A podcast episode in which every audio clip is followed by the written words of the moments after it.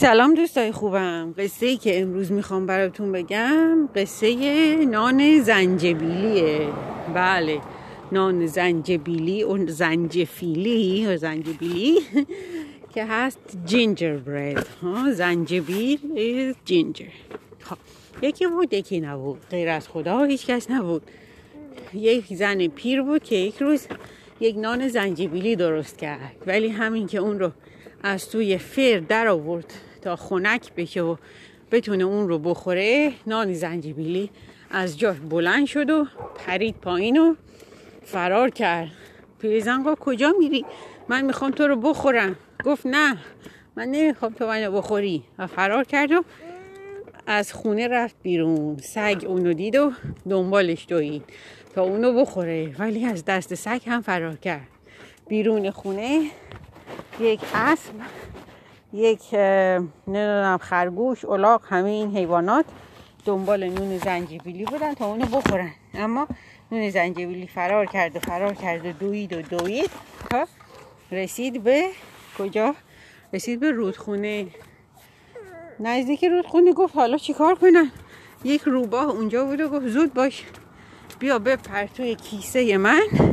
کیسه میشه بگ دیگه کیسه من تا تو رو از توی رودخونه ببرم.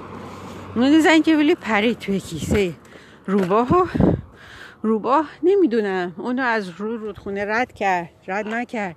یا هر چیز که بود. چون این قصه یکم غم انگیزه من درست رو نخوندم.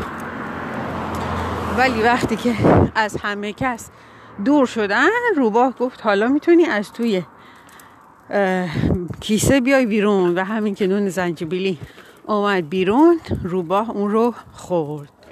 خب قصه امروز خیلی قصه غمانگیزی بود دوستان عزیز.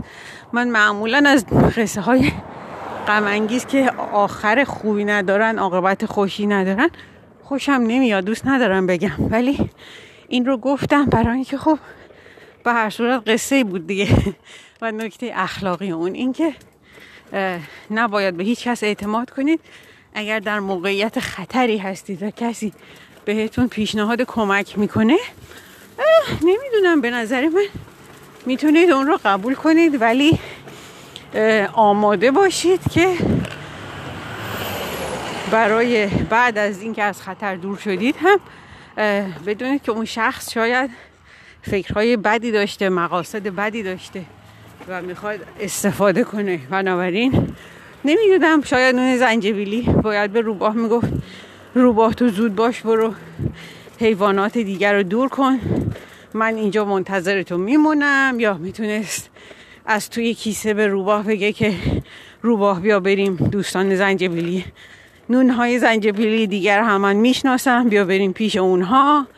یا خلاصه یک چیزی که یک چیزی بگه که از فکر روباه مقصد روباه مقصود روباه آگاه بشه یا بتونه اون رو